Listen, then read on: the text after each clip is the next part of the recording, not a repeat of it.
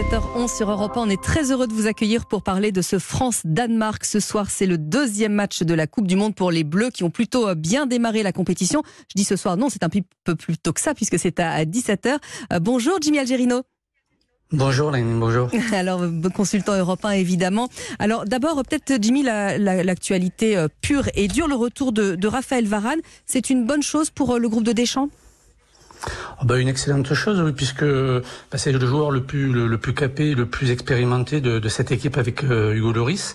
Donc le fait de l'avoir en défense sur un match sur un match aussi important, parce que s'il y a victoire et peut-être même un match nul peut peut suffire, mais l'équipe de France sera qualifiée pour les huitièmes de finale. Oui, alors euh, justement, est-ce que cette qualification là qui peut qui pointe son nez, c'est un c'est une pression supplémentaire pour un groupe? Bah, ça, ça, ça peut l'être, euh, mais bon, l'équipe de France est bien rentrée dans le, dans le tournoi, a fait vraiment une belle euh, deuxième mi-temps contre l'Australie, euh, même si en première mi-temps ça a été un peu compliqué. Et d'ailleurs, on voit que Didier Deschamps va, va procéder à quelques remaniements dans son équipe, mais je pense que ça sera la, la, la, pression en fait sera surtout dans le, le, sens où la France a perdu ses deux derniers matchs contre le Danemark. Mhm. Donc là, ça peut être peut-être inquiétant en début de match, ou du moins l'équipe de France être sur la réserve. Alors vous le disiez, euh, quelques remaniements. On pense notamment euh, à Benjamin Pavard qui est euh, mis de côté, remplacé par Jules Koundé. C'était un peu le maillon faible un mardi contre l'Australie. C'est un choix logique du sélectionneur? Bah, c'est un choix logique dans le sens où les, côtés du Danemark que ce soit avec Christensen pardon, et, euh, est très performant. On l'a vu déjà au mois de septembre.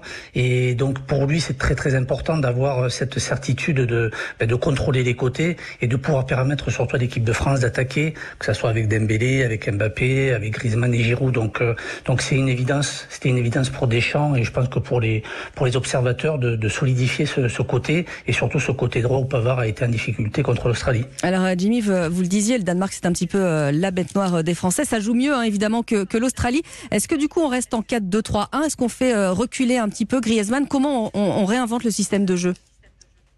Oui, oui, tout à fait. Je pense qu'on va, on va, on va passer avec un Griezmann, euh, euh pas, pas comme un numéro 10, mais un peu comme un, un, milieu de terrain qui sera capable de, de, de, venir se, se mettre dans le, dans le milieu à deux avec Rabiot et Chouameni, et, puis surtout permettre, en, en, écartant un petit peu, en, en allongeant ce milieu, de pouvoir venir aider, que ce soit euh, Théo Hernandez qui est un peu plus offensif, et aussi Koundé qui, bon, euh, sait jouer latéral, mais ne, c'est pas son poste de prédilection. Et puis en sachant aussi la bonne nouvelle pour l'équipe de France, c'est que de l'année, Thomas, euh, le joueur danois, euh, pièce essentielle de, l'équipe, est blessé.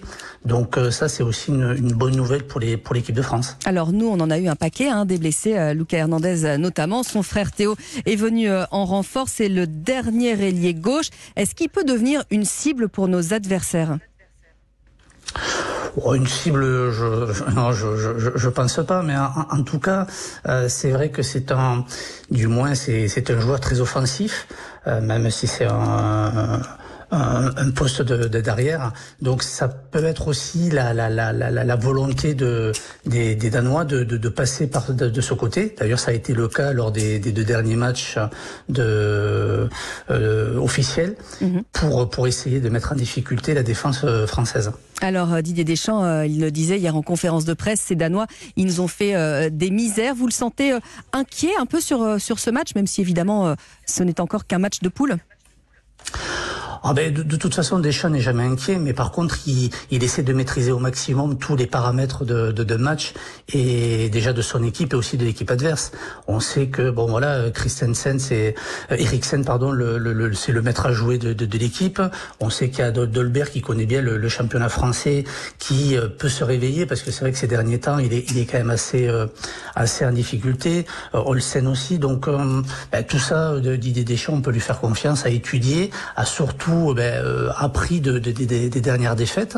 Et donc ça va, ça devrait, je pense, euh, permettre à l'équipe de France de, faire déjouer cette équipe et, je l'espère en tout cas euh, gagner ce match. Alors on l'espère évidemment. On va suivre également en parallèle le match entre la Tunisie et l'Australie. Ça c'est Jacques Vendroux qui sera aux manettes tout à l'heure à 11h. Jimmy, vous est-ce qu'elle vous plaît cette équipe de France? Elle, elle, me plaît dans le sens où euh, Didier Deschamps essaie de, ben de, de, de, consolider et d'être le plus performant sur tous les postes et les joueurs qu'il a qu'il a choisi. Voilà, euh, voilà Pavard, euh, c'est vrai que c'était une, une, évidence sur le côté droit. Là de mettre Koundé, ben, je pense que c'est c'est tout à fait logique parce que c'est un vrai défenseur, un joueur qui adore euh, qui adore défendre et puis surtout qui a cette capacité aussi technique de pouvoir relancer et d'être le premier relanceur. Euh, quand on voit le positionnement de Griezmann, un joueur très intelligent qui a apporté euh, énormément sur le match de, l'Australie et qui en fait c'est lui qui équilibre l'équipe. Dès qu'il y a un déséquilibre ou un mauvais replacement, c'est lui qui va être capable de le faire. Donc c'est un peu à l'image de Didier Deschamps quand il était joueur et aussi maintenant comme sélectionneur. Et avec un Olivier Giroud qui pensait euh, peut-être ne pas jouer à cette Coupe du Monde et qui finalement euh, fait plus que le job hein, pour l'instant. Ah ben Didier Giroud, c'est, je dirais, l'âme de, de, de, de, cette équipe. Voilà, c'est euh, bon, il, voilà, c'est spirituel, c'est, c'est physique, c'est, c'est aussi technique quand on voit les, les, les buts qu'il marque. Et puis surtout, c'est voilà, c'est un supplément d'âme pour pour ce pour ce garçon qui ben, qui, qui renonce jamais et qui apporte. Ben, on l'a vu, 51 buts, il a rattrapé euh, Thierry Henry. Donc ça montre vraiment la qualité et, et la générosité de ce joueur-là. Alors avant de nous quitter, Jimmy, un petit pronostic peut-être pour le match?